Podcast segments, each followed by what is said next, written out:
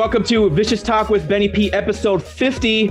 It's going to be a good one today. We got my good friend coming onto the podcast, an old friend of mine. We're excited to catch up after what's been a really long time between the two of us, and we haven't been able to speak it for a little while, just for the nature of uh, we both went off to college and, and did some traveling and, and whatnot. But my guest today, he's a graduate from the University of Redlands, where he received his Bachelor's of Science degree in Business Administration and Management. We both attended Loyola High School in Los Angeles together, where he graduated in 2011. I was 2012 we grew up playing a lot of baseball together. And today's guest is someone our coach, my dad, Mike Perez, on the Montebello Stars, often considers his favorite player he ever coached. He's currently working as a marketing assistant at Emeco. And I'm excited to bring on to the podcast today on Vicious Talk my good friend, Connor Hancock. Welcome to the podcast, buddy. Thanks, Ben. How are you doing?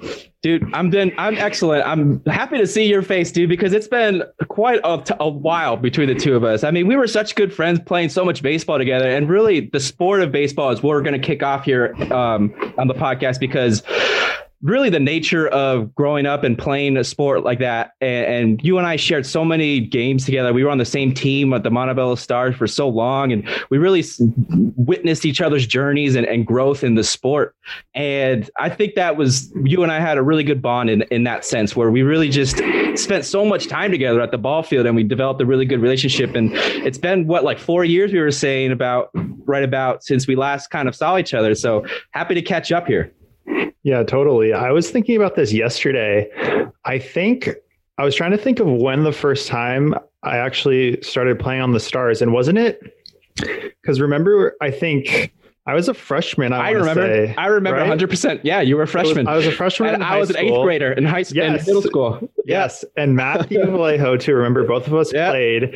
And I remember it was like we were the young ones, right? And then it yep. was all the seniors at Loyola that mm-hmm. were playing on the team, too and it was just like we literally beat everyone so easily. It was uh, so much fun, and then yeah, that actually progressed. I think until like freshman year in college. So yeah, yeah, that's crazy to think about. Actually, it's been right? like what is that like five years playing on the Stars? So right. yeah, Great we, uh, memories. Yeah, dude, my dad loves to talk about how much you improved on the Montebello Stars, and, and, he doesn't he doesn't take as much credit for as much as I mean he he gives you all the credit with all the hard work and whatnot you put in. You really changed your physical like your physical abilities and you put in the work and you spent a lot of time in the sport. But it was really cool to see how much because when you first came on the stars like you said you were a freshman you were pretty skinny and sometimes like you weren't taking the best like the hardest swings at the plate and sometimes you looked a little lost at the plate and even like Matty Vallejo would sometimes get a hit before we did you know? So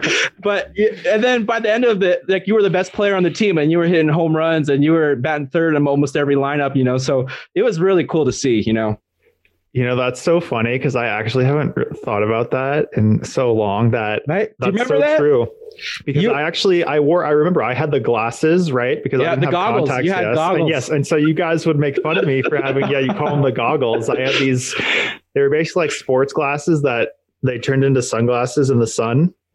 And yeah, it made it so hard to see. You know, you have like no peripheral vision really with those. And so I I had trouble hitting. And I would say like once I switched over to contacts. I think that was my sophomore year in high school. That's when I started to like really pick up Definitely. on hitting. Oh yeah, your sophomore yeah, year, so your funny. freshman to sophomore year jump was it was huge. I mean, you you were ready to play on the varsity team, but basically by your sophomore year. I mean, you were hitting you were hitting bombs, and you, like the complete transformation of your swing was just it was a sight to see. You know. Yeah, but, that was that was those are really good times. I didn't even. That's so funny thinking about that. I didn't right? even. Wow. I know it feels like so long ago. And the history of the Montebello Stars is what we could start off with because really I give a lot of credit to my playing experiences and my enjoyment in the sport to the Montebello Stars organization. And I mean, am I wrong in saying that you would probably do the same?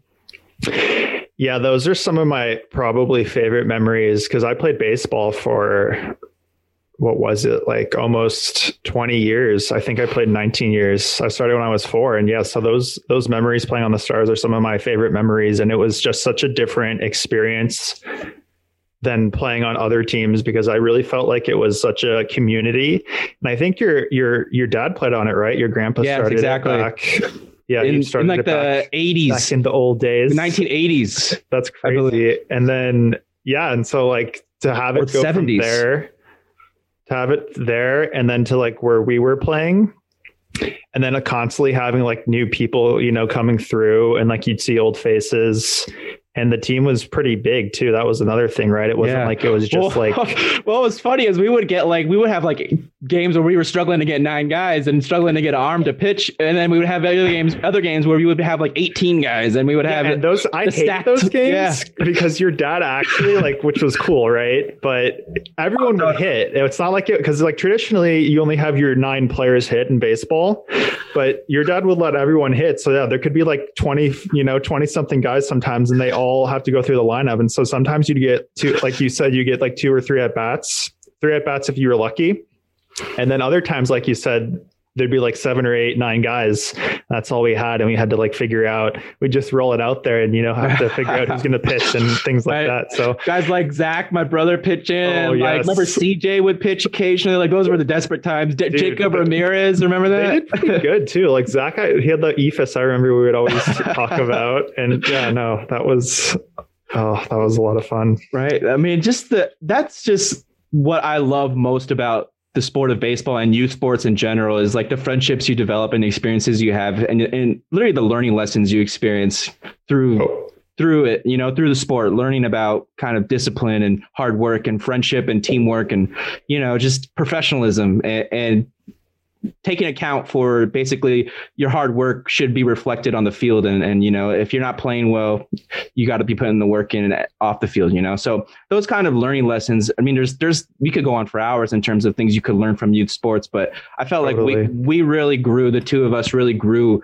in the montebello stars organization. And so that's i think the best place to start on this podcast you know yeah, definitely. I mean, like you said, I think playing sports, not just baseball, but any sport really, if you play that growing up, that gives you so many life lessons that you learn from and things that'll help you. I know you wanted to go into a little bit about careers and stuff.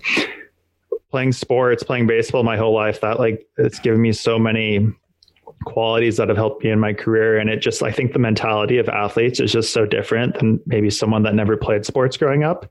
And so when you have like an athlete in a in a profession versus someone that didn't play sports. It's just the mindset's totally different.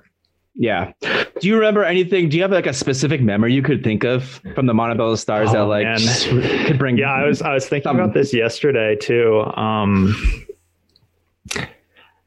definitely. I just I think in general I just remember always talking like that was my favorite part was just i didn't even sometimes i didn't even want to play right you like you just want to sit in the dugout and you know talk to talk to the other players talk to yeah. like mike talk to the other coaches and that was like the most fun part sometimes was just like you know talking to people and like talking about whatever um, I well, remember, this is why you are my dad's favorite player because my you know how much my dad loves to talk. yeah, no, it was oh, dude. And then I, I Mondo, of course, like remembering the yeah vicious. I mean vicious the vicious podcast right? It's in the name yeah. but like that's that's what he would always tell me. And you mentioned that earlier when i was younger how i wasn't as aggressive like hitting. And sometimes it would be like what is he doing?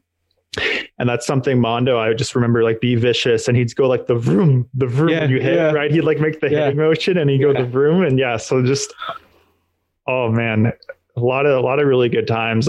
Whittier definitely like playing at whittier that stands out um because we I, I think we used to play at whittier college a lot. So yeah. i was more towards like you know that was when we started to play some good teams and we were having some good we were playing a good we were a good team ourselves you know? We, and we had a kind of a well-rounded i thought roster at that point yeah, no, definitely. I, am trying to think too if I still I want to I wonder I think I still have the uniform and everything too, like oh, the, I do. the shirt. Yeah, yeah, I do. And remember too the old school uniforms where it was actually more of like a jersey, whereas yeah. like the newer ones was just like a kind of a t-shirt. Yeah. Yeah. Oh, I miss those. Those were those were sick. oh, there goes the dog.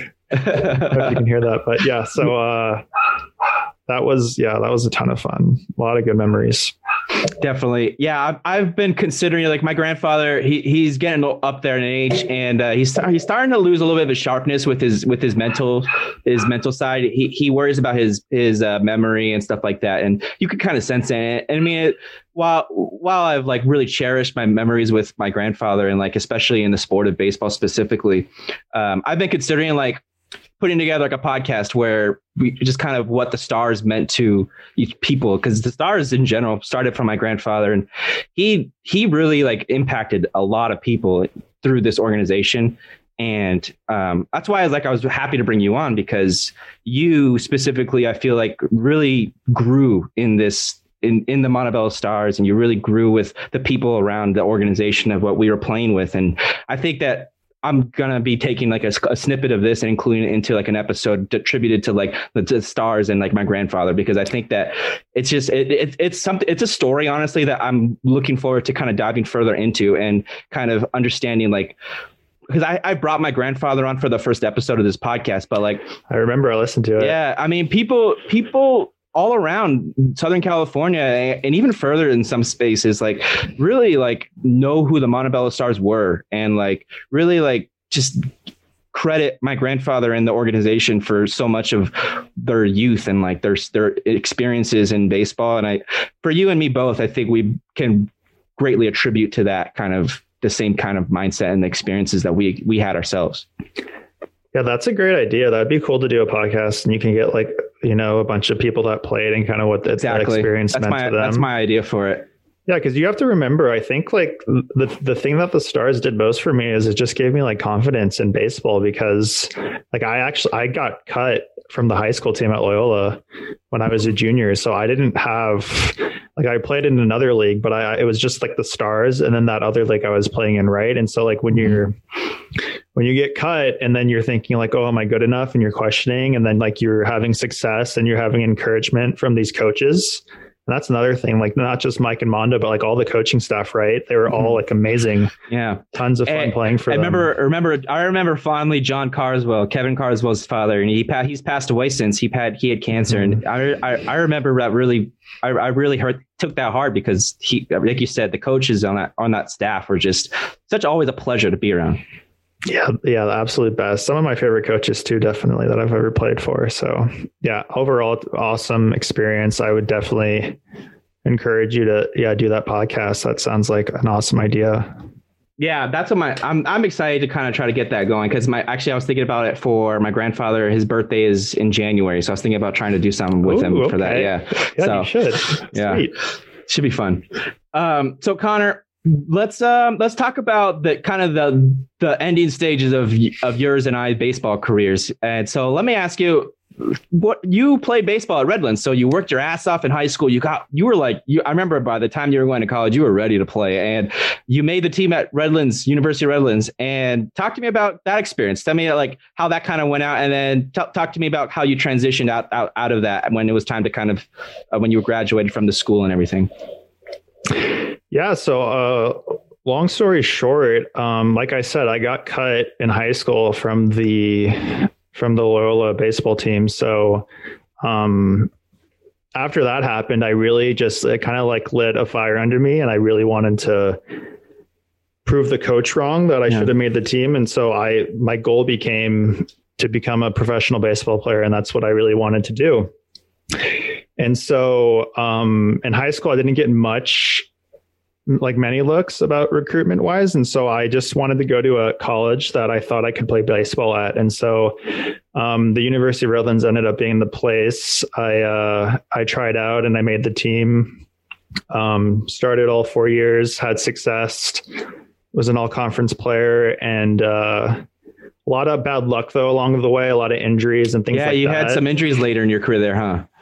Yeah, like every year, dude, it was something. So it was just a lot of bad luck. I don't know if you, you know, you're the type of person or anyone listening is like you believe in signs from the universe, like everything happens for a reason, right? But based on like everything that happened, it would seem that you know I wasn't meant to play baseball, and so um after I graduated from college, I was still looking to potentially continue to play, but I was also dealing with an injury that wouldn't go away. I had hamstring problems the last two years in college. So. Eventually I had to decide uh, that I wasn't going to pursue baseball anymore because I just wasn't getting better. I had done physical therapy for like four months and it like wasn't getting any better. There. So then there. yeah, I know. I remember your shoulder, right? My shoulder and my elbow. Yeah. Just yeah, so that journey sucks. Sucks. Yeah. So it, it, it didn't work out. And then at that point, right, I've graduated from college. Um, I think it was October of 2015 at that point. So I graduated in May. And I'm sure like you can relate my whole life sports was mm-hmm. baseball. Mm-hmm. And so that was my identity. And then I didn't really do anything else. I didn't really prepare for the real world. I didn't really prepare for like what career I wanted to do. I didn't really even know what I wanted to do. I just ended up getting a business administration degree because I thought that was the best thing. Unlike a lot of people these days, I actually got I got a degree. Like I knew it would be useful, right? But I didn't necessarily want to do anything business wise, and so I graduated and baseball didn't work out, and I had no prospects, no job prospects, and so I was just kind of lost for a while. Yeah, dude, I think there's a lot to be taken away from those kinds of experiences because one, you experience a, a, a really something that a lot of people I know and a lot of people I, I, don't know are going through is they got cut from a sport that they were super passionate about in high school. Mm-hmm. And you, I mean, I was one of them in high school and I actually didn't even end up playing at Loyola.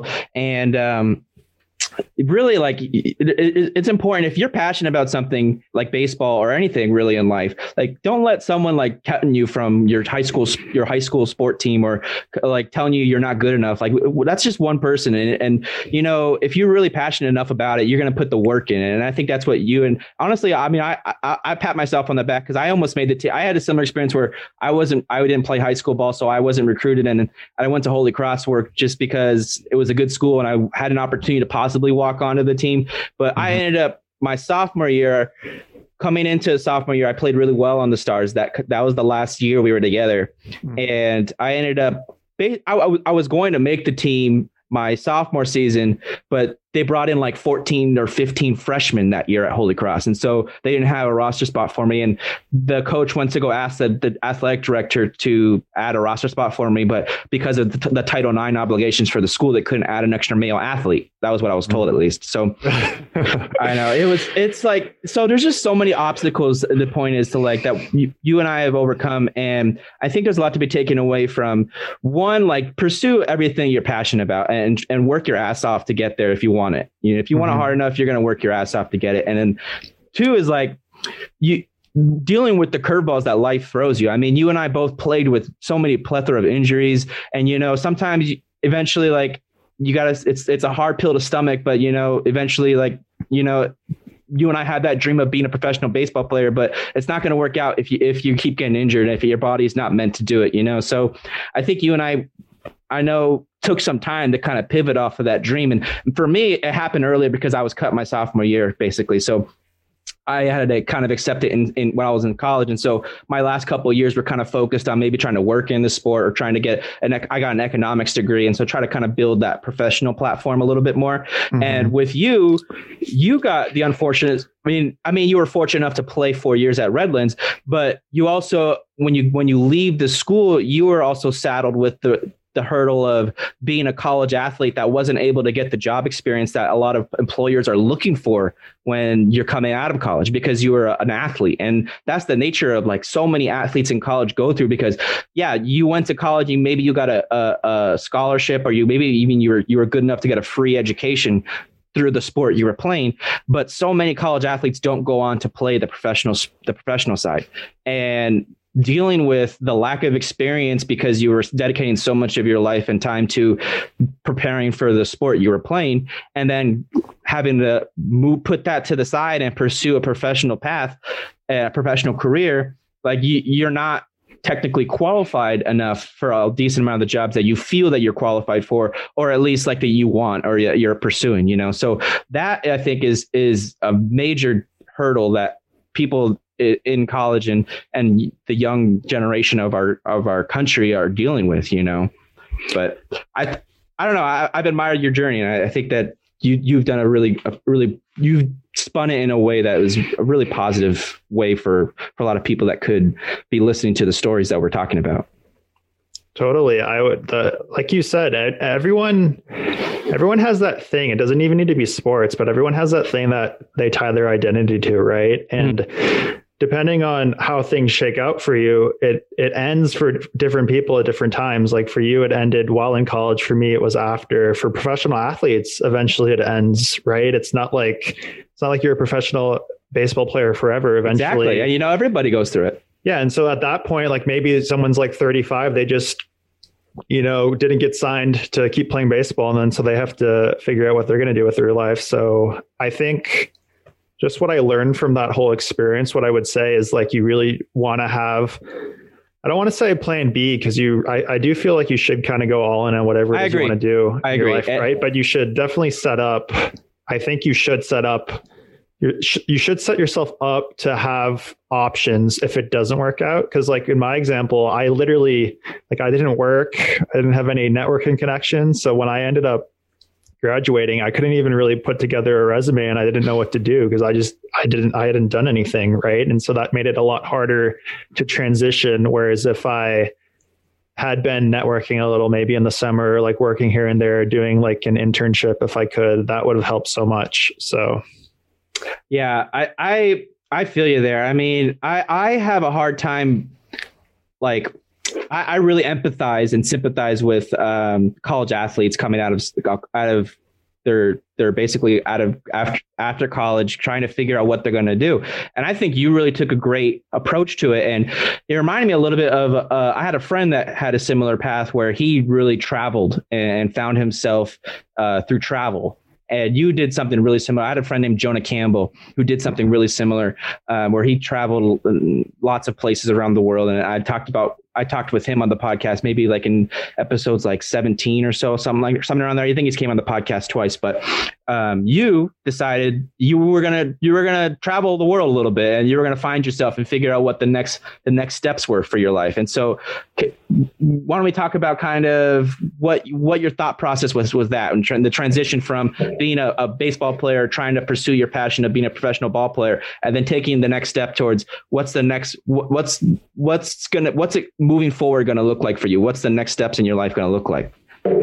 Sure. So, like I said, when I graduated and baseball didn't work out, I had absolutely no idea what I wanted to do, yeah. and I didn't know what what kind of job I was going to do. So I ended up getting lucky, and I my brother actually went to school with uh, this girl whose mom worked at NBC Universal, and she was able to forward my resume to someone that worked there. And so i was able to get an interview. Nice. and that ended up working out. And so i got hired. And i worked there until i think what was it? I think february of 2018. Your, I'll tell you a secret. I have your link page. I have your LinkedIn page. you, so you, can, you can tell me my April, details. April well, 16th, April 2016 to January 2018. Well, let me let, let me let you in on a little thing. I, I, I, when you were giving the intro, you said marketing assistant at Emeco, and I was just kind of like cringing inside because I'm like, oh, I should update my LinkedIn because that's not even right anymore. I'm back at NBC Universal right now. Oh, really? But, okay. yeah. So sorry about that. Uh, that should anyone listening that you know update your LinkedIn page because you never know when you're going to be on a podcast and they're going to use your bio as an intro. So that's hilarious. Um, yeah. So no, but I I worked there for almost two years at NBC Universal, but um, you know, I really still hadn't found that thing that I was passionate about. And around that time, around that, I, I think the year before I ended up traveling, I, I started to kind of figure out what I wanted to do with my life, right? I found things that I was really interested and passionate about. And I would say like the three main influences for me, it was around all around the same time.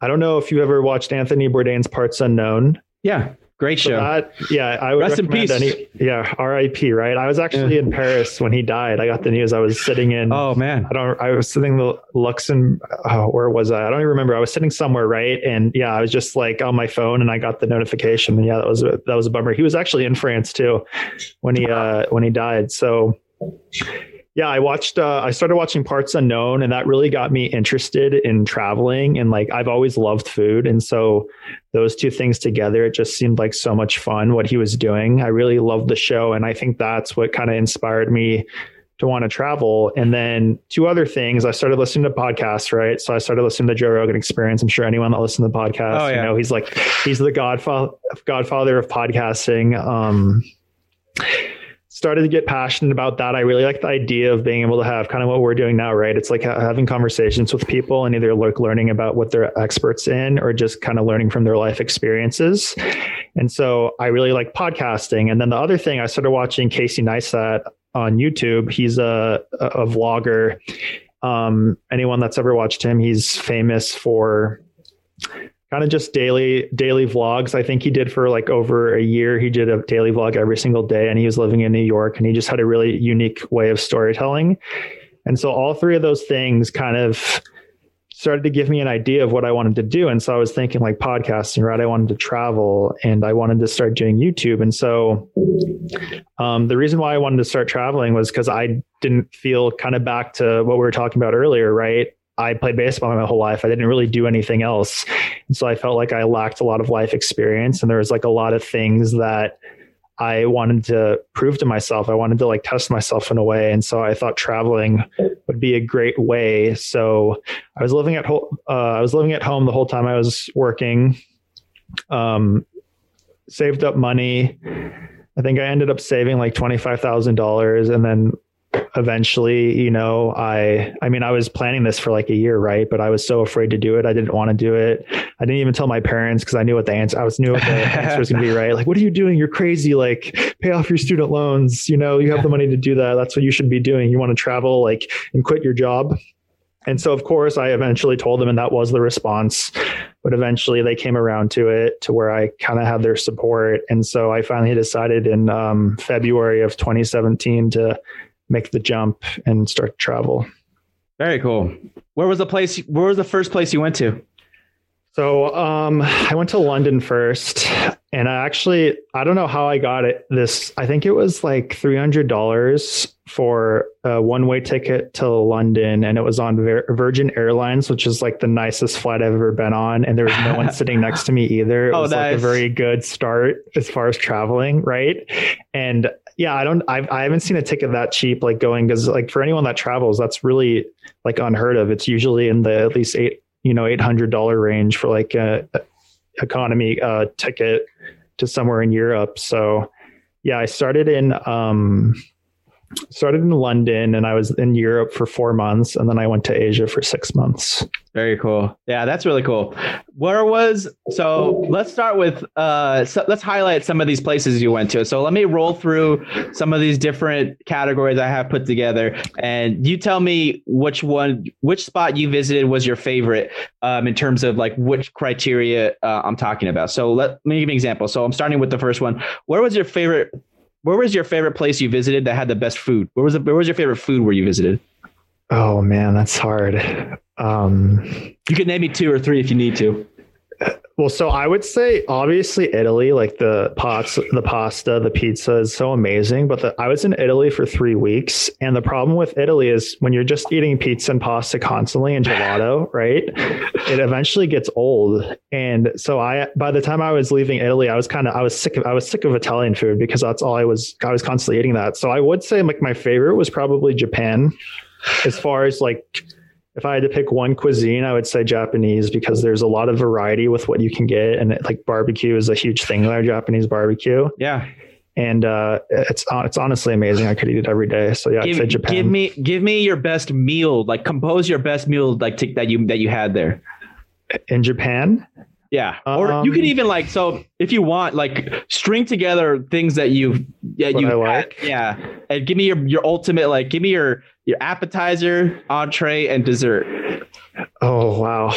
That's tough. That's a good question. Um I would actually I would say in general if you just want like one meal, it'd definitely be Japanese barbecue, which is just like different cuts of meat that you can order. And then you get like a side of rice and you have your little sides like kimchi and different pickled like mm-hmm. uh, vegetables. And then is beer. it similar to like Korean barbecue? It's like li- yeah, it's literally the same thing, except okay. for. Is it just think, better there?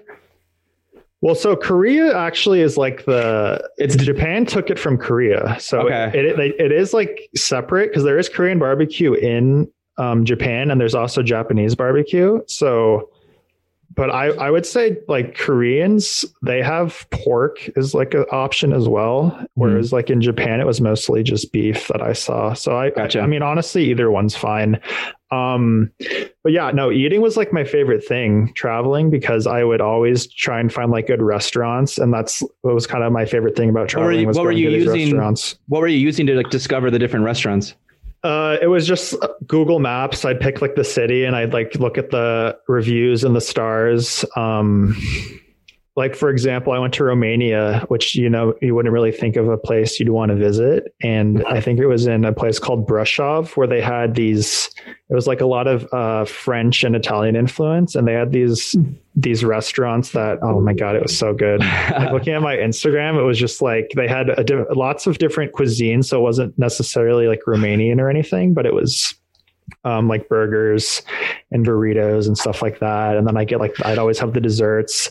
I think one of the things I ate was like a sriracha mac and cheese. That was really good. And then you get like a pizookie. They had like pizookie type things there too. If you've ever been to BJ's, okay. right? The pizookie is yeah. like a famous thing. So like I'd always have yeah, like you said, I'd have a meal and then some type of dessert because I just wanted to try everything. Like some of these restaurants, I'd go back to too because I wanted to try the whole menu and see. Yeah. I think when like in Romania, as the example, I went to one of the restaurants like three times and I was only there for a week. So yeah, oh. that's cool.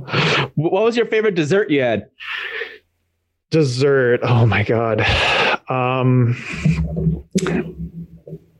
I'm trying to. I want to pull my Instagram because I'm thinking because there's like your favorite dessert. There's like the one that looks the best, right? Like if you looked at my Instagram, there's yeah, the ones that you I haven't looked at in a while, but I remember following the Instagram post. Yeah, so there's like the ones that are that like just look absolutely amazing, and then there's the ones that taste really good too. I would say, you know what I would actually say was when I was in Korea, they had this. There's this cafe and this was new to me. They'd actually they serve ice cream at this cafe, and so they had uh, waffles and ice cream. Mm-hmm. And that became like my favorite thing, honestly. Like, uh, like dessert was because I never had that before, right? That was my first time, and so anywhere I'd go, I'd always if I ever saw waffles and ice cream together, I always would get that. Uh, I thought that was the coolest thing. Like I had that in Thailand a lot, and then. um like I said, the first time I had it, that was in Korea. And so, oh, good times. Very cool. That sounds so good. All right. Next question on these travels. What was your favorite scenery you saw? Like, what was your favorite, like, backdrop for nature? Like, what was the most breathtaking thing you saw?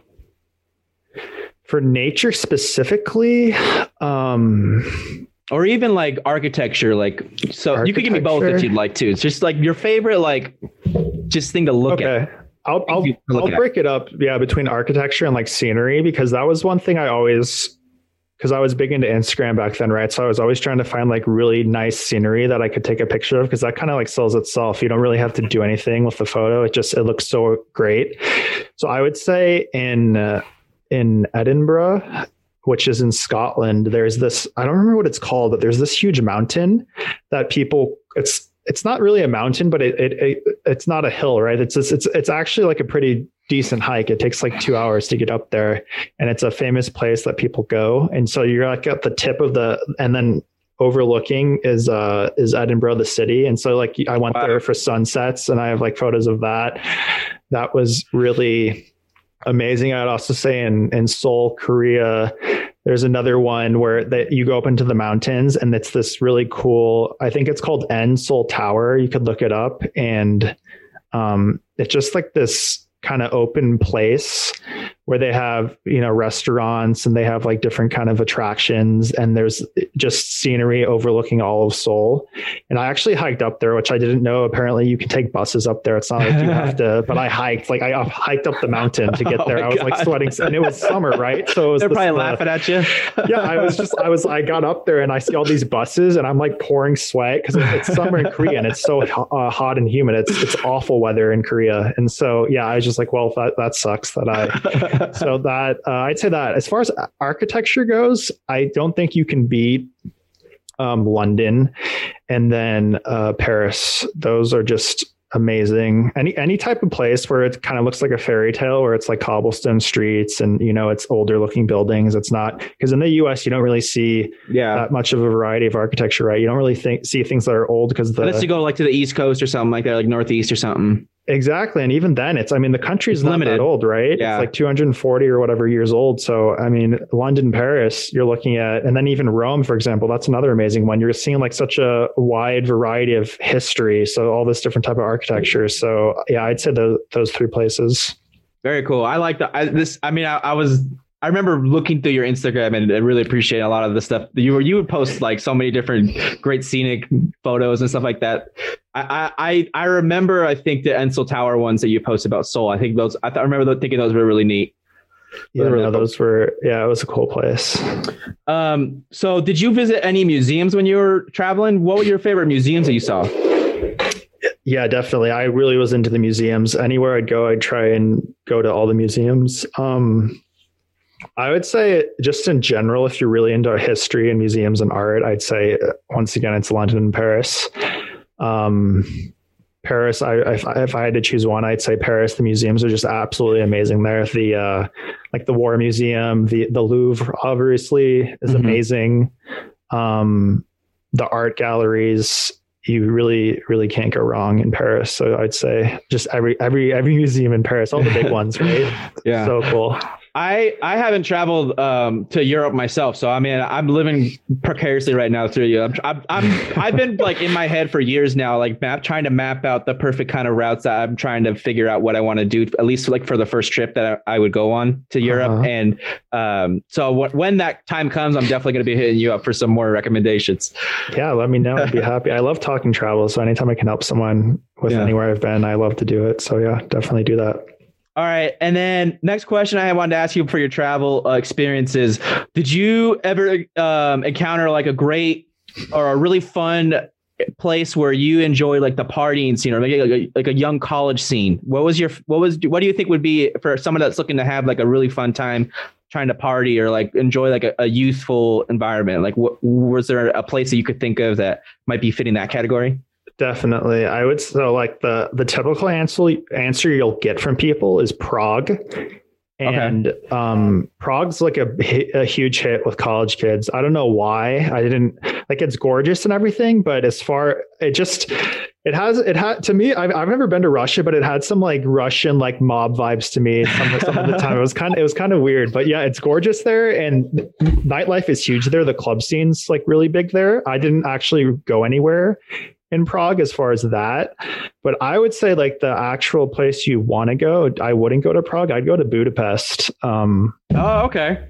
Budapest. I had a I had a roommate that went to Budapest and had a similar similar uh, take. They said that yeah, that, that would be uh that'd be the best place if you want to if you're a college kid and you want to party or like you're looking for that kind of experience. I would say Prague. They have these things called ruin bars, which are these it, it's like these bars that are based some of them are outdoor some of them are indoor but they have it, it looks like almost like a piece of history it's like these ruins where it's kind of beat up and like the, the walls and stuff are beat up and like they're usually brick those are really cool it's it's a young city it's like super young um there's tons of places to drink. Then they have uh, the thermal bath there. That's like a really big thing where they have. Oh these, yeah, those are famous hot baths. Yeah, and so like you could you know you go out at night and then the next day you can on like the weekend you can go to these baths and just like kind of relax and get like massages and whatever. And the food's also really good in budapest. There's tons of variety too. It's not just like um, hungarian food. There's literally everything you could want. There's japanese burgers mexican food pizza like everything. So i, I would say that's probably one of my favorite places in europe. And yeah if you're young i recommend it very cool. Where was the best bang for your buck location that you had? Like, where did you where did you enjoy it the most, but also save the most money? Ooh, what what place were you able to extend your dollar the most?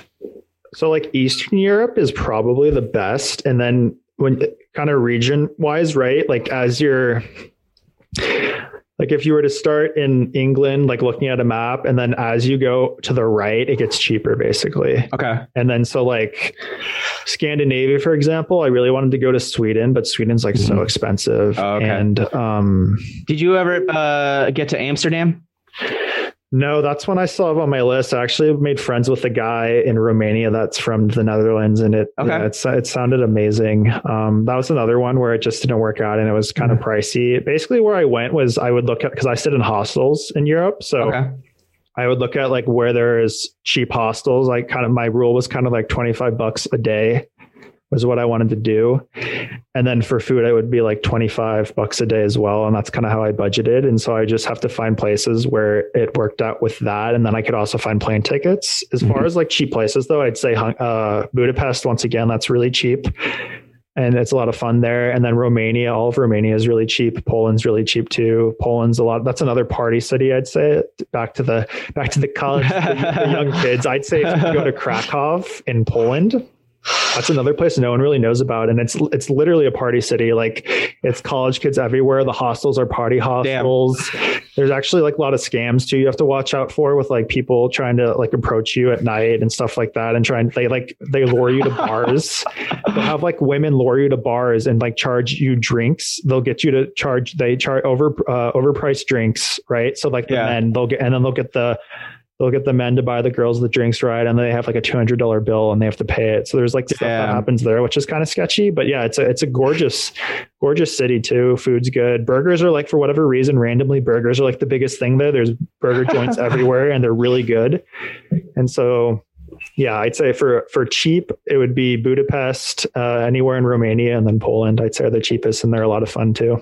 Very cool. Very cool. Where, um, if if there's a family that's looking to travel um, to any place that you might have been to, where where do you think the, uh, the places you went to would be the best for like a family of four or five with like maybe kids in their and below like ten years old or something like that? Yeah, I'd say. I mean, if if money's not really an like a issue, I'd say the big ones are always probably the best because you you get a little bit of everything for like mm-hmm. what people are going to want to do, right? So there's like I'd say London, Paris. Those are uh, Italy too. Those are great choices because there's like the history where you get to see that, and that's like a good thing to experience together as a family. And then they have like really good shopping and really good food, and um, it's these are like big tourist destinations too, right? So it kind of caters to tourists. You're not gonna have to worry about like not speaking the language. And so I'd say the big ones: Rome, Paris, London. Cool. Yeah, I, I figured that. So I feel like we're we're talking we're basically back on your rookie mistakes podcast right now. So let's talk about totally. let, us transition. We so your podcast you uh you had you you it looks like you kind of discontinued it about a year ago now, but yep. you you had a good run going for a podcast you called the uh, rookie mistakes, and mm-hmm. it was mm-hmm. basically about your travels and, and, these kinds of questions where you were like recommending different places, things that you were experiencing. And I, I know I listened to a, a few episodes and I really enjoyed a lot of different things that you were discussing discussing, but let's talk about your your podcast here. So like what kind of was uh, your inspiration for this and and what was your process for trying to uh, co- combine your travel with your podcasting? Yeah, so like I said earlier, I, I kind of decided with the traveling, right? I wanted to travel, I wanted to do podcasting, and I wanted to potentially do YouTube. And so I thought like, well, with the podcast, what am I going to talk about? And I thought I thought it would be cool to kind of just document my journey and like talk about what I yeah. like what I was struggling with, what was easy, what was working, what wasn't. And so that was part of it. And then I also started doing traveling. Like I would do these travel guides um, just because it was like an easy way to do extra episodes. And it was, I really enjoyed doing it and putting together all the information. And those ended up being the most popular. So I kind of had, on the one hand, right, I was kind of just talking about like my experiences with like trying to do content creation podcasts and kind of like what I'm struggling with. And then the other hand, it was like just kind of talking about my experiences traveling and then what I would recommend to people. And so that's what it was. Um, the reason why I stopped though was I kind of got I got to the point where I was out of things to talk about as far as travel goes. And so I was going to transition into kind of inter- like what you're doing, where you just like interview people. I wanted to, my thing was I wanted to just interview people that I was interested, like their careers, and really get into why. Yeah. why they're successful like i really wanted to because i feel like most podcasts these days right they that's kind of what it is you're interviewing a person getting their their story and kind of drawing lessons from that right but mm-hmm. i don't feel like anyone really goes like really deep into it to where you really get to get a sense of like how how how that person struggled and how they're they're able exactly. to overcome that and so that's something i really wanted to kind of dive into and it just yeah. it didn't like with my podcast setup i didn't really have a way of like unless i could do it in person i didn't really have a way of doing it i couldn't figure out how to do it over the computer and i was also worried about sound quality i mean obviously now zoom's like a big thing because of mm-hmm. the covid right and um and then with covid hitting too for like a year now i just can't you can't really go anywhere and so i couldn't interview people anyways in person most likely mm. and so I, it just kind of I just kind of stopped doing it because I, I knew I couldn't be consistent with it. And I definitely want to start doing it again. But um, yeah, it'll just be a matter of consistency. Well, and then, well, maybe we, if you, if you ever end up wanting to re, re uh, reboot the, uh, the podcast, we could maybe bring you aboard on the, the All Things Analysis Network and you could do your, your rookie mistakes podcast and you could, you could piggyback onto the, the All Things Analysis thing, our website. That'd if you cool. ever get back into it, you can yeah, let me definitely. know though. If, if no no pressure in that, but if you ever wanted to, you know, kind of do something like that, feel free to let me know. Oh yeah, we'll talk about it. I, I, mean, we, I mean, probably not now, right? But like, yeah, I definitely yeah. just to like what you're doing, that'd be cool to learn about. So yeah, cool. I, what you talked about with in terms of trying to with my goal with Vicious Talk was I was trying to differentiate myself by asking more tough questions about the logistics of how people were pursuing what they were passionate about and what made them successful and what what made what they failed in, you know. And so it's just sometimes you, you that's why I try. I've, I've really only been able to bring on guests that I'm kind of comfortable with talking to because sometimes if I'm talking to someone who is a, is more of a, like a higher up to me or something like that, I'm I'm obviously going to have to be more respectful to them and, and understand like that they've earned like the right to kind of speak what they want to talk about. Um, totally. What what I really have enjoyed is speak when I speak to people is trying to figure out what their struggles were and like what what mm, what they had to do to overcome a specific hurdle in their life and to to pursue what they wanted to. And i think that those kinds of conversations could could target any sort of individual who's maybe like some of my most successful podcasts were like i talked to my mom about higher education how she pursued her mat, her doctorate degree and like what kind of that meant and and the hurdles and trying to just the like the logistical hurdles of like managing a family with that and you know and just kind of being like managing your day job with that kind of stuff. And so that those kind of specific questions, like I I did I did really well on a podcast a couple weeks ago with my cousin Nick Barreau. He talked about navigating the job market amidst the pandemic. Like those kinds of general, like those kinds of topics, I think are captivating to some people who are just looking for some sort of edge, some sort of uh, comment or suggestion or recommendation that is just going to click in them and it, it's going to shoot them into some sort of direction that they uh, they want to get to or some place that they want to be if that makes sense. Totally. I, I i know we wanted to talk a little bit about like how you start a podcast and i'd say like what you're talking about it's it's it's about relatability and giving people mm-hmm you know like uh giving them the tools to help themselves in their life too. And then like so there's there's that. And there's also like escapism. So like how some people just listen to podcasts because it's like entertaining and it gets them through their day. And then like with like what, what you're doing it's more like i said it's about the relatability and like giving people like showing people experiences that they can relate to and then like giving them the tools or like maybe they didn't think about something in a certain way right? And then they mm-hmm. they hear this this podcast with this person who's in a similar situation to them and then it kind of gives them the the motivation or the ideas to make changes in their yeah. own lives too. If you if we if I'm able to just kind of stir someone's mindset just even a little bit, you know, that's how I feel like I, I, that's like me feeling like I'm I'm doing something right, you know. So that's what I, I've strived for. But also, I mean, like I love talking about sports, and I talk about football all the time. I think predominantly, like my podcast has talked about sports predominantly, but mm-hmm. that's just because I, I, I really enjoy and I, and I I I personally feel like I have some good sports analysis and recommendations. But I feel like the way to differentiate yourself is what you're talking about finding some sort of way to relate to your listeners and figure out ways that you could help them and and captivate them for the hour plus that you're so that you're that they're listening to you for you know? Yeah i would say because uh, i mean the, the advice you'll hear always right with podcasting is be, like you said it's be unique. Mm-hmm. but pretty much everything's been done when you really think about it. Like yeah Podcasts that's, are that's a huge that's a huge notion because I I 100% agree with you because innovation nowadays is just dragging to a, a turtle's pace, you know. Yeah, and I so I would say like what I would just do what you're passionate about and what excites you because mm-hmm. that's one thing I struggled with with wanting to start a podcast. And even now I struggle with it because it's like I'm just some random dude, right? I'm not like famous. Yeah. I don't have a following. Like, why would anyone want to listen to me? And I, I think what I've kind of learned from like watching other people do podcasts that aren't necessarily famous, they're not celebrities or like professional athletes or anything.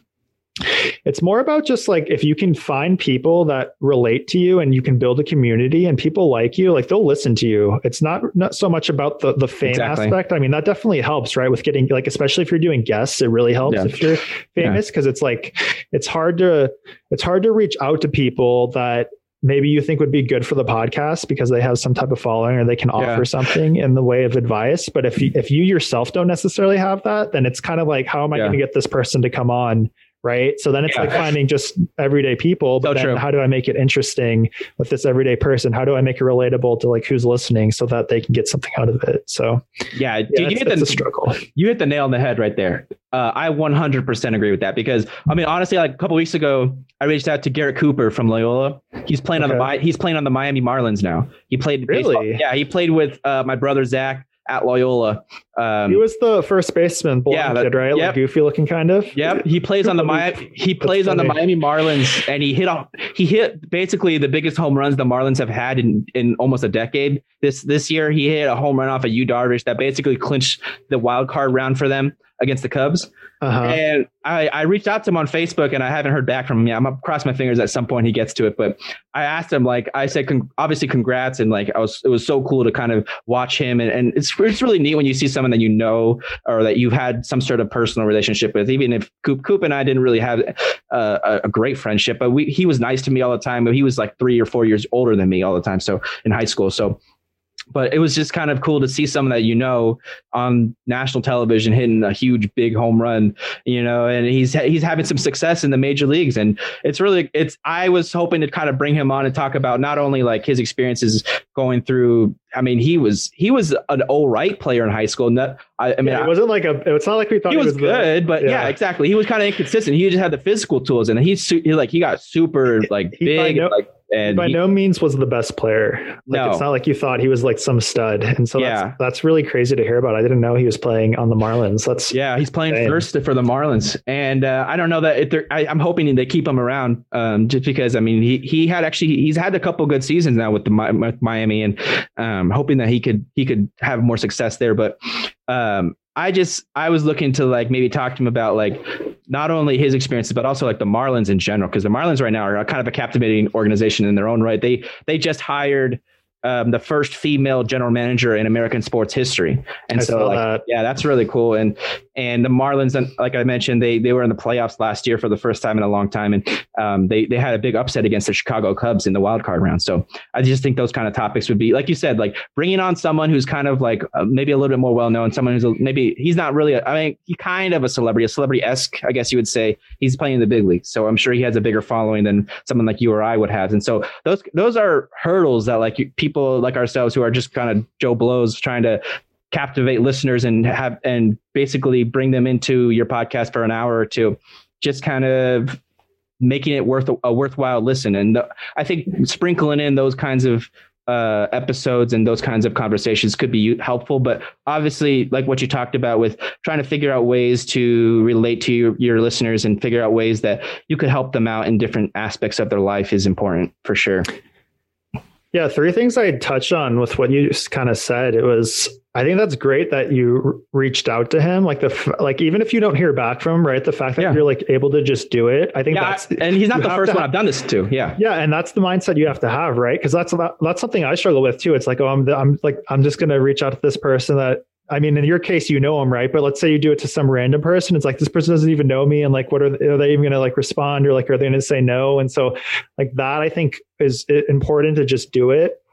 And then that's also like using your network, right? Like, you know this guy, and he actually ends up, he ended up being on the Marlins, and that, like you said, it would be it would definitely I mean, probably create more exposure because he's like more well known and it's more interesting to like an audience member listening to the podcast. So mm-hmm. that's awesome. Um, the last thing I'd say is as far as growing the podcast, you touched on it with he'd be an interesting guest. So that would probably get more listens, right? Mm-hmm. Really, what you can I mean, the only way really to grow a podcast is either you use the audience of like the person you're having on. And so you're hoping like, hey, this person has a little bit of an audience. This will probably get them to listen to it. And then maybe they're going to like the podcast and like continue listening. So like you kind of just grab, uh, you kind of build your audience off of other people, right? Mm-hmm. And then the other thing would be just to, I mean, pay for advertising, whether that's like Facebook or Instagram. Yeah. Like you can you can pay, and it's not. I don't know. I, I don't know how it is anymore. I know when I was doing it back, like you know, two years ago, it wasn't that expensive, honestly, to yeah, like, advertise not, your it's own. not that bad. And so it's not that bad still, which is which is good. So that's another way. But yeah, like like using your network, I would really recommend to people. That's like like what you're doing. That's a really good way of you know trying to build up an audience. Yeah, I agree 100%. Um, so to wrap up the podcast conversation, so tell me what was the most fun part about recording rookie mistakes? What what did you most enjoy about it? And why would why would someone relate to it? You know, it's like why would someone listen to this and be like, "Oh, you know, I want that."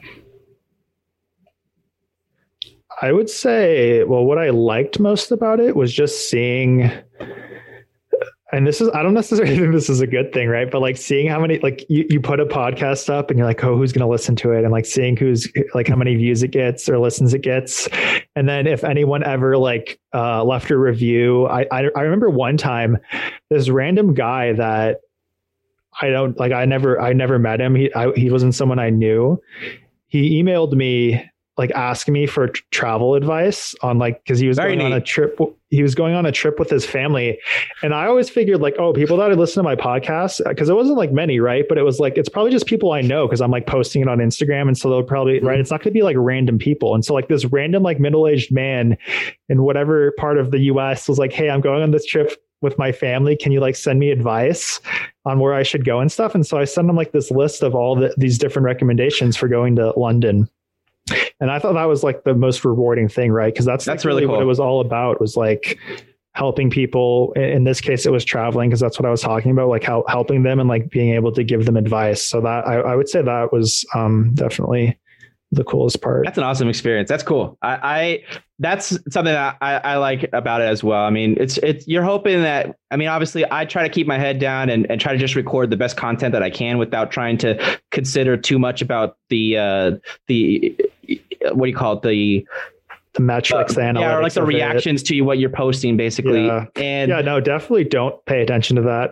yeah, you know, so I try to yeah, exactly. So I try to just try to put that best product out there. But you know, if if listeners listen to podcasts, like that's something to consider. Like show support for the things that you're passionate about, or the things that you consume. You know, so mm-hmm. I think that's also just a general trend that people don't do necessarily enough. Where just like show more support for the things that you you enjoy. You, you know, so if you listen to a podcast, rate it five stars on whatever your your platform you're listening to, or give it a little comment. Say, like, oh, I really enjoyed this, or like those kind of small things just like mean a lot to people.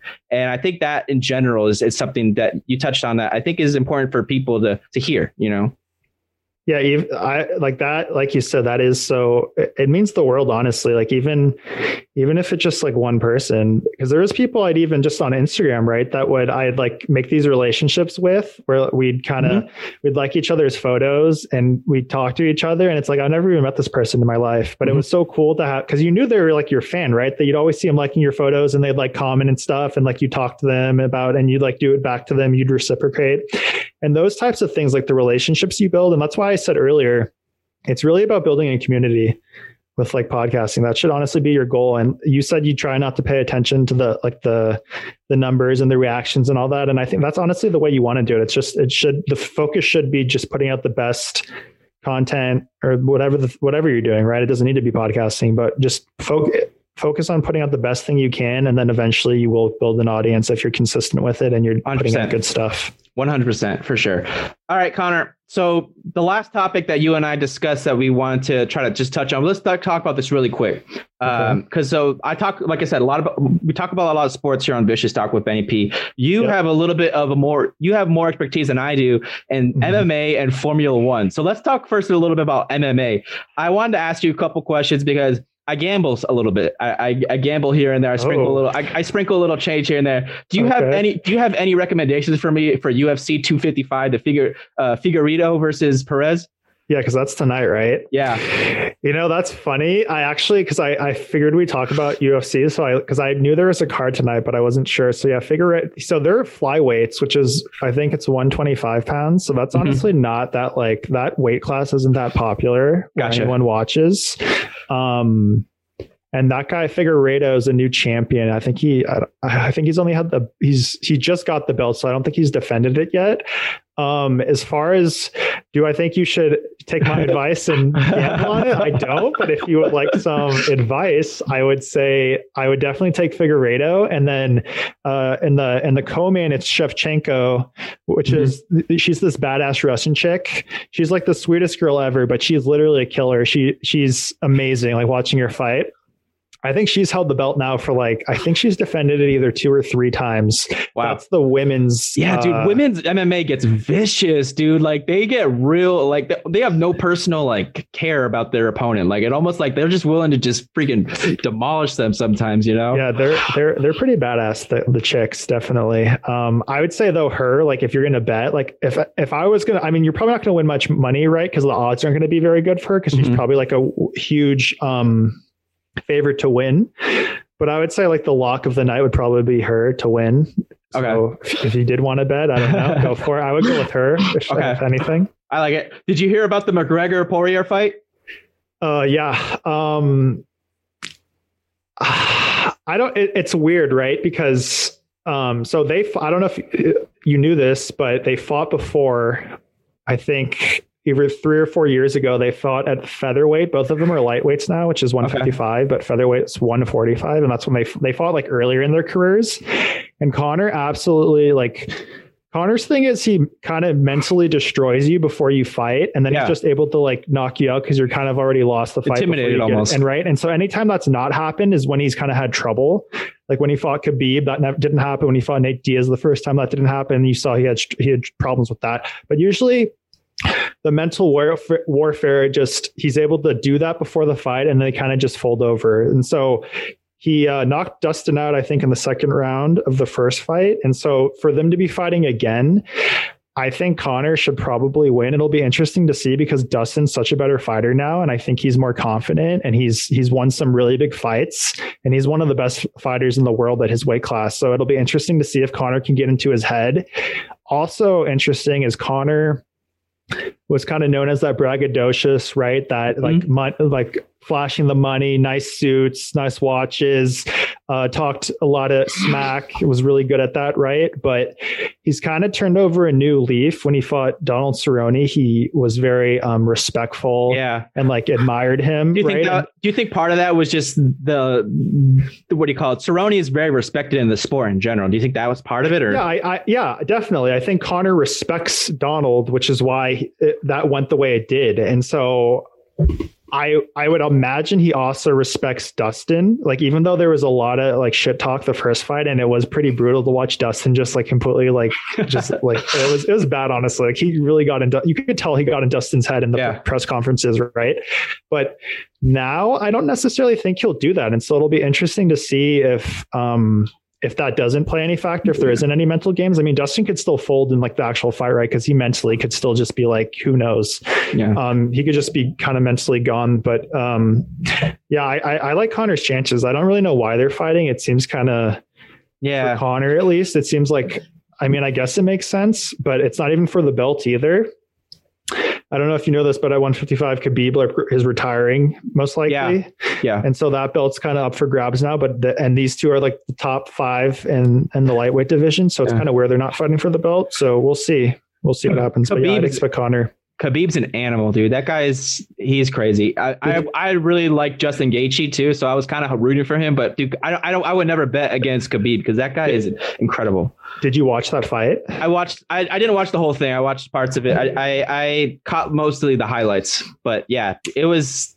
I mean, that guy is an animal. So I I don't know if you saw this story. I don't know if this is. I don't know if this is right, but I think someone bet a million dollars. Damn on on Justin to win that fight. Oh, and he lost. So and he got destroyed too. It wasn't even close. No, you know? I yeah. thought like, and I love Gaethje. I think he's just a really good fighter. Oh no, he's awesome. But and I thought he was going to have. I thought he was going to have the best chance of beating Khabib, but you could. I, I could tell like in the first round. Did you watch the fight, or did you? You said you just saw highlights. Right? I saw highlights. Yeah, saw highlights. So I actually watched the fight, and um, you could tell in the first round, like the pace that Khabib was throwing at Justin and yeah. how like he was just on him like the whole time from the beginning. And so I it was just I was very like I don't think Justin's gonna be able to handle this. And yeah, mm-hmm. so it ended up I didn't think it would end in the second round, but he ended up choking him out in mm-hmm. the second. So yeah. Yeah. The emotions of Khabib after that fight was incredible too. With this, like he was announcing retirement. Is his first fight his dad wasn't there for. And, and his dad died. Yeah. Yeah. Yeah. No, really sad. I, I don't like Khabib honestly, but like after watching that whole thing like happen, 100% like, I'm right there with you. I like I just don't. Yeah. I mean, I think part of it too is he doesn't really speak English, and he's like he's you know I mean, he's not. Yeah, I guess he's Russian, kind of. Um, yeah, I think he's from Dagestan, right? So, yeah. but uh, yeah, I just wasn't a huge fan, but yeah, after watching him fight and then like with it, watching him and it, what he, you know, him on the on the octagon floor, kind of with all that emotion, I definitely felt for him. And yeah, he's he's he's a boss. So definitely. All right, let's let's touch base on the last sport you know a little bit about. So convince me. I I've barely watched ever like any Formula One in my life. I have an uncle in the East Coast who I I stayed with a few times when I was in college. He likes Formula One, so that was literally the extent of my my okay. Formula One watching. Convince me, like, w- why should someone watch Formula One? Like, what's fun about being a fan of this sport? Okay, so I was never. I didn't even. My experience with Formula One. I don't. Do you remember Speed Racer, the cartoon? Yeah. So I think that was Formula One. One, right? I'm pretty sure. Like that's what he was like because it was a racing yeah. show. I'm so yeah. that's like my experience with Formula One was that like I didn't even really know what it was, right? And I think two years it was either two or three years ago, um, Netflix came out with this documentary series called Drive to Survive, which it basically followed the whole Formula One season. Oh, okay. And so I think it's eight episodes. They have two seasons, so it's eight episodes each season, and they're doing they're working on season three for this current Formula One season. Um, and that really got me into it. It just looked so, it just looks so compelling. And I would say to anyone, if you're like you're interested, not even if you want to get into Formula One, but if you want to watch like a really good documentary series, and I bet you it'll get you interested in Formula One, I would watch it. It's called Drive to Survive on Netflix. So that's what got me into Formula One. I'll and, give it a shot um yeah no you'll love because you like sports too so you'll love it because it's like seeing the because you get to see the behind the scenes like everything the training like what they're going through you get to see that there's a lot of politics going on which is really interesting between the teams and there's drama that happens and then like seeing the interactions between like the the uh I don't know what you would call them. I forgot what the name is. It's basically like the coach. Think of it, it's like the coach, right? The guy that like runs the team and is in. It's almost like the pit boss, I guess you could say and uh, seeing those interactions with the, the drivers and then like the, those people um, and then obviously it's very like ritzy. These are these are million dollar machines right? Like i think the I, I heard the other day the budget for mercedes which is the best formula one team for just solely for uh, formula one it's like 500 million dollars or something. Damn. and that's just to create this like little car right that goes like 200 miles an hour. It's pretty crazy. So and then it's also really dangerous right? So that's compelling totally. to see like their reaction time and then just the engineering on how that works and it's very technical. So if you're into like technical sports and like how um there's just so many factors that go into it and it's it's really amazing. And there's only 20 drivers in the world right? So it's like one of those sports oh, okay. I didn't where, know that. I didn't know it was that small of a sport. Yeah so there's like formula 1 2 and 3 and then there's other stuff that people do and then that kind of train also with like NASCAR and like IndyCar and like all these different races right? That there's sometimes there's crossover not with um I don't think with anyone from NASCAR going to the Formula One, but sometimes Formula One drivers will do like IndyCar and NASCAR type stuff, and so there is crossover with that too. And so yeah, it's just it's it's honestly it's it's my new it's my new favorite sport. I don't really know what's going on still to be honest, but uh, and then also what sucks too is the races are at because they're always in Europe, right? Like the whole they yeah. they have one race in Austin but for the most part, it's either in Asia or Europe. So the races are on Sundays at like six in the morning, five in the morning. And I don't like it that much to wake up early, especially because racing's it's like 84 laps, right? And it's not mm. that. It's more of like the highlights are fun to watch and then talking like what's going on with the teams. Like there's a lot of good podcasts with Formula One. So cool. I would recommend, yeah, for anyone looking for a new sport. Neat. I'm gonna give the Drive to Survive a chance on Netflix. We'll see. We'll we'll, we'll take pro- it from there. I, I, promise you, you'll at least you might not. Maybe you won't like Formula One like to watch it after, but you'll. I promise you'll like the the series definitely. Cool. Very cool. All right, Connor. Let's uh, wrap it up with our last segment here on the podcast. Uh, I've been when, recently in my reboot um, when I joined with All Things Analysis. Uh, when I bring on new guests, what I'm doing is I'm calling this last segment the Vicious Minute. All right, okay. and the Vicious Minute is similar to it's it's it's a little bit different where I'm asking I'm giving uh, guests an opportunity to answer 10 trivia questions. Um, but also um, if you ever watch ESPN on Around the Horn, they do a, a 30 minute show where they discuss various sports topics, and the host of the show gives the per, uh, everybody a point for whenever they make a good point, or actually subtract points whenever they make a, a poor point in his opinion. And at the end of the show, at the end of the show, the winner with the most points gets like a minute to talk about whatever they want to talk about, like something they're passionate about, a, a team that they like, uh, some sort of sports trend that they saw, even like a sometimes a political thing or some sort of like social thing that they talk about. So there's different things that they discuss on the show at the end. And um, what I'm doing is, what we'll do is, I'm going to ask you 10 trivia questions here for the Vicious Minute. You're going to, right now, we're going to take, we're going to take your score. I'll tell you right now, the, the top score on this Vicious Minute is six out of 10 by John Soteropoulos, somebody that we know from, from Loyola High School. Yeah. So it's not that good either. Six no, out of 10. Like I had a friend. Not... Yeah. My cousin got two out of 10 once. Uh, and so I'm telling you, some of these are tough. I, I, I try to make it personalized for you. Um, there'll be some softballs, I'm sure, but there, there's definitely a few hard ones in here, and we'll see how you do. Real, real quick, has anyone ever not gotten any right? No, two out of ten is the lowest score. All right, so I'm okay. hoping at least I, I hope I get at least one. All right. Okay, and, and, and at the end, if you think of something you want to you want to just ramble about for a minute, uh, something that you just want to bring some sort of attention to that you're passionate about, go ahead and shoot it my way uh, on the podcast to wrap it up. But we're gonna start with this trivia. All right. Let's do it. All right. So you mentioned Connor Hancock's a, a big Tom Brady fan and he, he's oh, yeah. yeah. So he's currently oh. he's currently enjoying a decent season with the Tampa Bay Buccaneers. But Tampa Bay began, as we all know, his career in New England. So when New England drafted Tom Brady uh, to the when Tom Brady was became the face of the New England franchise, he he was drafted in, in I think two in the year two thousand. Okay. He he he uh He's obviously experienced lots of Super Bowl victories and he's been the most valuable player in a couple seasons. But Connor, let me ask you this. Do you know in which round in 2000 that the Patriots drafted Tom? I knew I knew you were going to say that, and I don't know football rounds that well. let me, so well, let me I, let me give you four. Let me give you four answers. Oh, options, okay. All right, all right okay. let me give you four options. A, the sixth round. Uh-huh. B, the eighth round. Uh-huh. C, the eleventh round, or D, the fifth round. So you said fifth, sixth, sixth eighth, and 11th? Mm-hmm. Sixth. You got that one right. Let's go. yeah. See, I, I, I, had an idea, but I wasn't, like I said, I wasn't sure how many rounds there are. So I didn't want to like say something. I know that's not even how many rounds are in football, but yeah. I, uh, okay. So yeah, okay. thank you because that helps. All right. Question number two, one for one. Connor starting off well here on the podcast. You got Tom Brady drafted in the sixth round for the New England Patriots. You know, he there were six quarterbacks that were drafted ahead of him too. So not only was it drafted in the sixth round, there were six other quarterbacks that Tom Brady got drafted behind. All of them out of the league by now. Crazy. That goes yeah. back to what we talked about earlier with right the chip on your shoulder and totally. All right, question number two. Connor's also a big LeBron James fan. He uh, let me ask you this question about LeBron. Which season did LeBron James win his first NBA championship? 2007, 2008, 2012, or 2011? His first NBA championship that he won. Oh man, that's tricky because I mean it was Miami, obviously, and they went back to back, and so it could either be it's either because we're in 2020, so nine years ago. It's not going to be two, 13 years ago. So it's 2007, 2008, and what were the other two? 2011 and 2012. And it was what was the first one? That's tough. Oh, so oh, 07, 08, 11, and 12.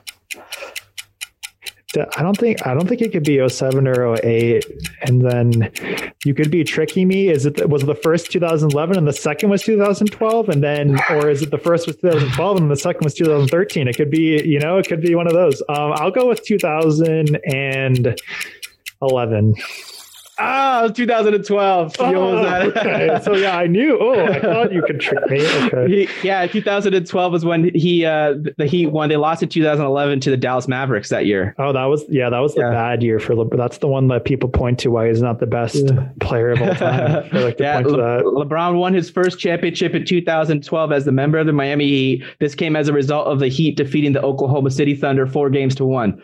This was James's second season in Miami as they lost the finals the year before to the Dallas Dallas Mavericks. LeBron won the finals MVP award after averaging 28.6 points, 10.2 rebounds, and 7.4 assists in that final series. James and the Heat would also go on to win the NBA finals, like you said, in 2012 2013 season. Oh, I should have got that. Okay. All right, next question. We're gonna we're gonna dive into a little bit of MMA here. Um, let me ask you this: so the MMA is famous is famously known for its unique shape of the fighting stage, the octagon. Uh-huh. Who who is known for inspiring this initial idea to have the ultimate fighters fight in an octagon shaped arena? A. Dana White, B. Chuck Norris, C. Bruce Lee, or D. Ken Shamrock? I actually know this one. So, oh wait, no, do I? Ah, I think I do. Um, it's definitely not Dana White. That, that would be the that would be the because he's the president, so you would think, right? He started the whole thing. Um, I think Ken Shamrock.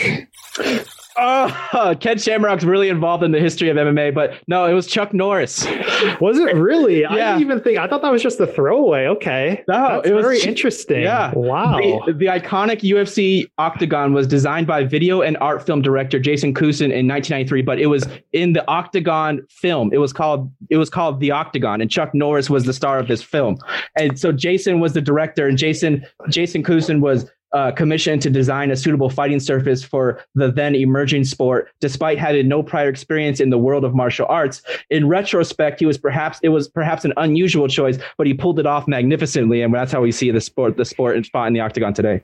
Isn't that so funny that Chuck Norris was like a meme when we were kids, and now right? like, and then he's the actual like the octagon that's comes back around. That's funny.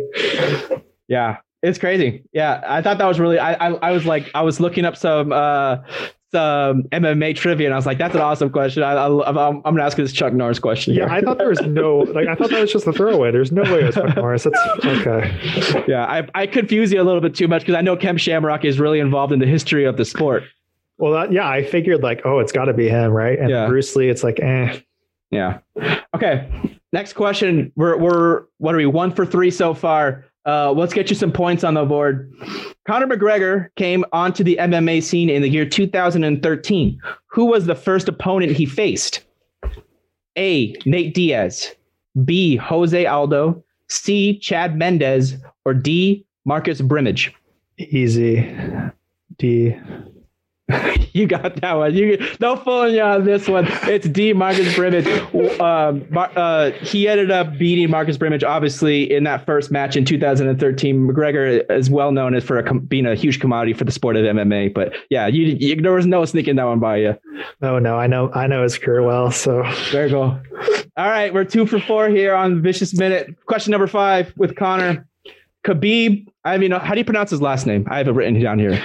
Nurmagomedov. Nurmagomedov. Okay, Khabib Nurmagomedov's father. So we talked about his father. He passed away uh, last year uh, due to COVID complications. And when Khabib beat Justin Gaethje, like we mentioned last month, he fought for the first time without his dad watching him. And when he won, he retired from the sport with a lot of emotion behind the decision. Khabib's father dedicated a lot of his life to help train Khabib and support him to become who most believe to be the greatest fighter in UFC history. Khabib's dad even sold three of this animal to help a gym, help open a gym and train Khabib and all kids from their area in Russia or what was the region you said? I think uh, Dagestan is where Dagestan. he's from. So, yeah, that's under Russia control. So, okay. Yeah, so what what is the animal that Khabib's father sold to open up a gym? Three of these animals, okay? A, goats, B, dogs, C, pigs, or D, bulls. That's a really good question. I like that. Um, I mean, normally you would think dogs, right? Because that's what it would probably be here. But you know, in Dagestan, they don't really have like it's pretty underdeveloped. So I would imagine like dogs wouldn't be it. It'd probably be like one of the so goats, pigs, dogs, or what was the other one? Bulls. Bulls, goats, pigs, bulls. See, I'm trying to get very technical here. I'm trying to think what would be like for the you know the winter, like if it was a food source. Um, I'll just go with bulls. Oh, you got it. It's bulls. Nice. Yeah. Okay. Yeah. It, uh, I I wrote down Khabib's father's name, and I'm uh, it's such a hard name to yeah. pronounce. Abdul Abdul Manap, something like that. Yeah, I couldn't. I don't know, dude. I couldn't tell you. Good try. I'm sure that's. I'm sure that's right. It's okay. tough though. It's tough with those names. Yeah, it was a great story. I want. I wanted to involve him a little bit here. I thought that was a great question. I like oh, that no, you. I like really that you got it right. Question. That's really good. I like that. All right, let's dive into the second half here. You got three for five, starting off well here. You're halfway to the best score on the podcast so far. Or, well, we want you to pass John here, so we're aiming for seven. yeah. Okay. okay. Let's do it. All right. So you went to college at the University of Redlands. So the city of Redlands, where you attended school, has an old history. It's one of the older older cities in, in the Southern California area. Um, mm-hmm. In the early days of this town, they relied heavily on farming, on the, on the farming and exporting of this common fruit: A. Apples, B. Grapes, C. Avocados, or D. Navel oranges. D. you got it, dude. No sneaking this one by you either. Early, no. re- early red, early red, Redland citrus groves owners could pay for a house in one year. So this was a very profitable injury uh, industry at the time. When Redlanders uh, were living on citrus groves, oranges sold for five ninety five a box. A tree gave about twenty boxes, so you could put ninety trees on an acre, and the average person had about ten acres or nine hundred trees. You could pay for your house in a year, apparently. So wow, crazy. I'll tell really quick. I'll tell you a funny story. Like, well, the reason why I knew that was because there's actual orange groves like all over the campus. Oh, okay. And so, um, it's funny because like when I was a freshman, they they they would warn the students like don't go in the orange groves at night because there's like homeless people that like chill in there and like live in there. Yeah. It was kind of sketchy. but yeah, because think like you're out at a party or whatever, maybe you're drinking and you're like walking around campus, and then like kids like when they're you know they're drunk, they do stupid stuff, and like maybe they go in the orange groves or whatever. And so yeah, they'd always warn us, don't go in there. I like that story. That's funny. All right, four for six, Connor. Let's go into question number seven. So I was trying to look up some articles to uh, ask you a little bit about some traveling. Okay. Obviously, because I know that we talked a lot about that today. And yep. so, an article I found published back in February 2020, so right before the pandemic hit, uh, they had some data on uh, traveling in 2019, some statistics about 2019 data dra- um, traveling. So, okay this this article 10 best places to travel on a budget listed four of these five locations as affordable destinations to visit with a budget. So these so basically you're looking for places that um in the in, let me ask you the question. Can you name which one of these five destinations that i'm going to tell you was not included in this article? So you're basically looking for the one that doesn't fit. Which one of these are which one of these places doesn't fit the affordable budget uh, concept here okay? Okay. A fiji. B, Cambodia, C, London, D, Portugal, or E, Australia? Ooh. Uh, I would say B, Cambodia. Oh, this article didn't have London on there. Is London affordable? Is it is it a good bang for your buck? It's it's really London? Yeah. Wait, so okay, it was affordable like based on what though? Like the overall trip? Yeah, they were talking about like basically they broke it down to daily costs. And London's the cheapest out of those. No, That's... London was the most expensive. So these other ones, these other ones were cheap. Oh, you wanted the most expensive. Oh, yeah. I was going by the cheapest. Oh no, I confused it by the question. No, that's my own fault. I because I, I, I, was thinking like most expensive, but then I was oh Cambodia. See, would you have gotten it? Would you have gotten it? oh, hundred percent. All right, See, I'll, I'll give mental... you. All right, I, I, I here here I'll give it to you. I, I have a, a bonus. I, I have an option for a bonus on one of my questions, and I, if you get the bonus right, I'll let you. I'll let you uh, get the extra point. So we'll okay, give you an opportunity okay. for an extra we'll, point. We'll see. Thanks. Okay. I can see that though mental lapses though people listening. You can't easy mistakes and you end up not winning. I, I confused you by that question a little bit. I should have asked it a little bit better. My bad. no worries. Okay. Question number eight. In 2019, which one of these five countries were not the common outbound traveling destinations for Americans? So talking about the, uh, in an article I found. The Mhm. uh, they listed the most common countries that Americans would travel to outside of America. Okay, Okay. let me, I'm gonna give you the options. I get I'll give you five options. You can tell me the one that wasn't that wasn't um, included in this in this study. okay. A. Spain. B. Canada. C. Mexico. D. The UK. Or E. Japan. Spain, Canada, Mexico, the UK, and Japan, And I want the one where they don't go the most. where they don't go the most. So Spain, Mexico, Canada, Canada, Japan, and the UK. Oh, that's a really good one. I mean, it's definitely not Mexico or Canada because it's so close. correct. Spain might be, honestly, Spain could be it, but I, I mean, initially I'm thinking Japan, right? Because that's like the that's the furthest. But I maybe even Spain. Um, I don't think it's the UK, so it's either Spain or Japan. Um, Hmm. I like your logic here. yeah, because I, feel like it could be a trick question, right? And it could be Spain. I'm just gonna go with Japan because that seems the most obvious. you had it, dude. It's Spain. Oh. yeah, but Japan was the lowest on this list. So uh, Canada, 12.3 million people traveled to in 2019. Mexico, 19.1 million. UK, 4.9 million. Japan was 3.4. Dang it. Okay. But yeah, you had the logic. You were right there. I mean, you that was so close. All right. So this question, question number nine.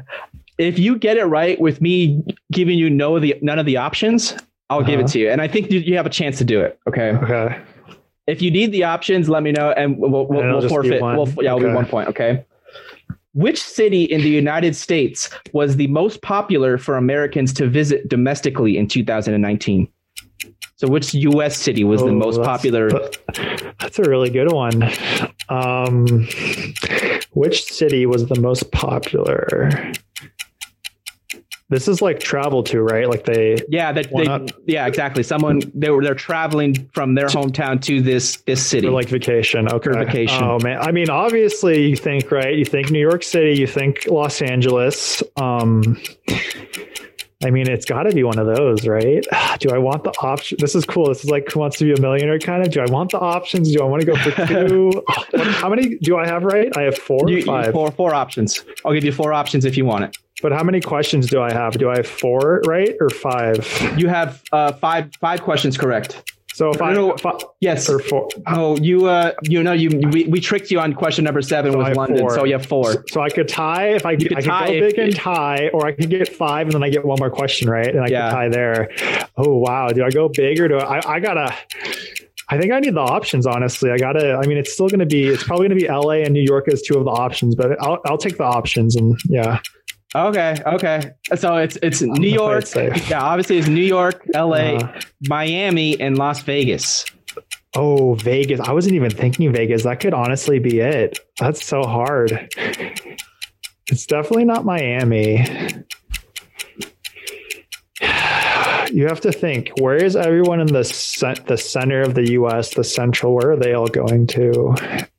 But then you would think East Coast. They go to L.A. Vegas could be. Where do most people go? It's got to be Vegas. I'll go Vegas. Ah, you had it with New York. It's New York? New York. It's New York. 9.9.8 million people visited New York in 2019. Uh, Miami was actually second, 5.38. Really? Yeah, I thought That's that was odd too. Yeah. So in 2019, I guess a lot of people were going to Miami. So uh, LA was 4.98 million. Vegas was 3.33 So million. Vegas was the least. Interesting. I would go personally. I go to like what's yeah, there to do in it's LA? personal LA preference. It's, it's personal preference. real, real quick again another story you know what i think's so funny about la like we grew up in la basically Mhm. right like i don't think it's that int- like after traveling especially i don't think it's that interesting of a place Yeah. like if i was a foreigner Yeah. to go there The best so- part about it is like the amount of options. I would say, like the amount of th- different, like you could you could go to the mountains one day and then you could go to the beach the other. You know, so that's like that. That's what I think That- is the best that's true. My thing is, there's not really much to see, in my opinion. I mean, I there's agree. Disneyland, obviously, right, and like Universal Studios, which are big, but like what I'll tell you, which is which what's is funny is you know what people do when they come here because I used to I, I would see people all the time like foreigners like a, a ton of people from Asia like the, these like young teenage girls. This is what they do. They go down freaking like on Sunset Boulevard and like all these famous streets and they have these famous walls or like stores where on Instagram, like it's famous for having people take photos in front of it, and so that's like the attractions yeah, for people it's, coming. It's like the photos. Isn't it's the so glam stupid? of it, right? Yeah, it's they, the glam of it. Go, it's like a pink wall outside a store, and there you could you you literally see. I'm not even kidding, Ben. There's like 25 like Asian girls or like wherever they're just from, standing in like, line, standing taking pictures, and oh like they're, they're, walking across the streets and taking pictures here and there, and that's like what they come to do. It's like so weird to me. Like yeah. go to a museum or something, you know? Yeah, culture yourself a little bit, huh? Yeah. dude, uh, dude, you were so close on some of these. Like your first gut was like correct yeah. on the last three questions. You like your gut, your gut was right. I definitely should. I definitely should have had seven at least. But okay, so last question, right? Okay, last question. So your hometown is Burbank, California, right? Yep. So Burbank, California is a city 12 miles northwest of downtown LA. Uh-huh. The city is named after its founder, David Burbank, who purchased the lands in 19, 19 um, sorry, 1867. He built a ranch house, began to raise sheep and grew wheat on the ranch. By 1876, the San Fernando the San Fernando Valley became the largest wheat raising area in LA County. But the droughts of the 1860s and 1870s underlined the need for steady water supplies, and the city eventually became a location with lots of industry growth and modern progression. David Burbank, the founder of the city, his, his profession was what? A, a politician, B, a lawyer, C, a trolley driver, or D, a dentist? The founder of Burbank, the city of Burbank, what was his profession? A, a politician, a lawyer, a trolley driver, or a dentist? That's a that's tough. I mean, you would once again you would think politician like right off the bat, but then hearing the trolley driver that that seems like another question where you'd be like, oh, this is probably it, even though you wouldn't think it is. Um, so trolley driver, dentist, politician, and what was the other one? Lawyer. Lawyer. Lawyer.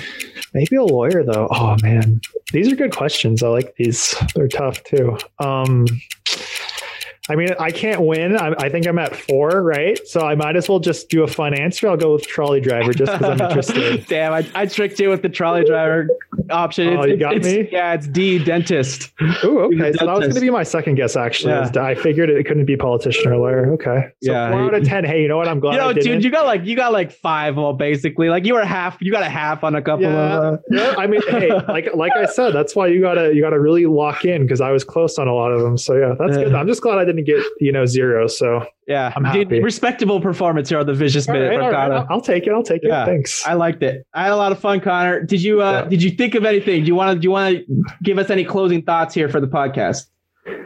Closing thoughts. Anything? Um, what about something you want to? Um, do you have anything you want to promote, like a social media account or something that you're you're current, currently consuming? What have you been watching on TV? Like, what, what do you want to bring attention to? Oh, I could. God, you're giving me now. I have like five things I want to say. Um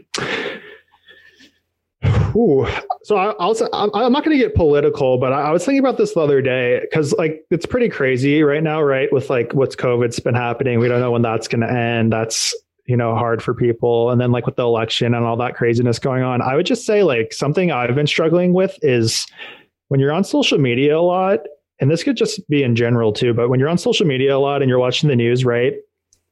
That's just it's such a microscope of like what's happening in the world. And it's not necessarily i think people can get hung up on and i can i've gotten hung up myself on like you think this is like how it is everywhere in the world right? Or you think it's like that much worse than it actually is. And i think sometimes you just kind of have to like get off social media and and get like stop watching the news and like get outside and actually live because it's like not necessarily like things aren't as bad or like you know you know what i'm trying to say? Like it's exactly. not, like social media just kind of amplifies like everything that's happening. It makes it seem that much worse and like it's happening everywhere. 100%. and i don't think that's not necessarily i don't think that's the that's the case. And that's something i learned too especially with like my traveling and like being on social media more and like how it affects you and your mental and your happiness. Yeah. um So that's like my public service announcement. Um, real quick too, I'd say like if I want to recommend anything, I'm really into Korean Korean TV shows now.